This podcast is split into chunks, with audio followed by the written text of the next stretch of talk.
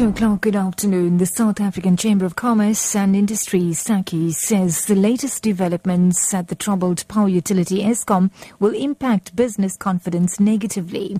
Yesterday, the chairperson of the board, Zola Tsotsi, announced the suspension of the company's CEO, Tshediso Matona, as well as that of three other senior executives. SACCI's acting chief executive officer, Peggy Drodskie, says it is unfortunate that this comes at a time time when the country has to contend with power outages. The consumers are already very concerned about the blackouts that are taking place and these outages, and it is impacting on business. And this is obviously going to cause another knock to domestic business confidence as well as to international perceptions of South Africa. But I think we need to bear in mind that some of the issues that have been mentioned is that it is an investigation into some of the activities that have taken place which might have caused the delays at Kusile and Medupi. A cardiologist, Wouter Basson, has failed in his bid to have two South African Medical Association committee members recused from his sentencing hearing. Chairperson of the committee, Jannie Hugo, ruled that none of Basson's contentions were valid. Basson contended that the committee was against him from the start after Hugo said any doctor who joined the army in the 1980s had acted unethically. Hugo has called Basson's urgent High Court bid to get information and exercise in futility. We conclude that Dr. Basson, on whom the onus rests to refute the presumption of impartiality, failed to discharge the onus resting on him to support his claim of recusation. We need to assure Dr. Basson that we are acutely aware of our duties in this matter and that he will continue to experience a fair trial. Meanwhile, judgment is expected on Wednesday in an application by Independent Police Investigative Directorate head Robert McBride for an urgent interdict against plans to suspend him.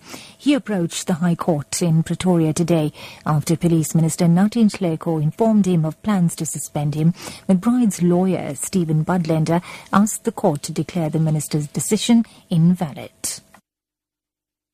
In other news now, 15 children sustained minor to moderate injuries when the bus they were travelling in overturned on the Nekkies Road near Worcester in the Boland.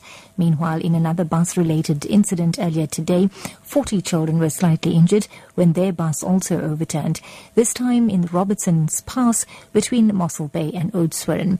Now, the cause of the crash is not yet known. ER24 spokesperson Russell Meiring says in the latest incident, the bus overturned when one of its tyres apparently burst. On inspection, paramedics discovered that 15 children aged between 10 and 17 were found to have sustained injuries ranging from minor to moderate. Fortunately, no one has sustained any serious injuries in this incident.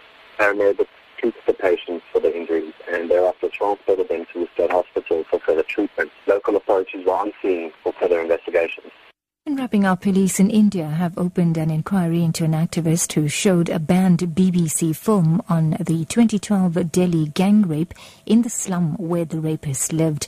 Ketan Dixit projected the film, India's daughter, onto sheets in front of 50 people in Ravidas camp. It is the second time in recent days that Dixit has publicly screened the film. Police obtained an, an, injunction on the documentary, which features an interview with one of the rapists over claims it could inflame tensions. Now, rapist Mukesh Singh who, along with three others, is facing the death penalty for the crime and expressed no remorse in the interview and blamed the victim for fighting back. That's the news at uh, 2.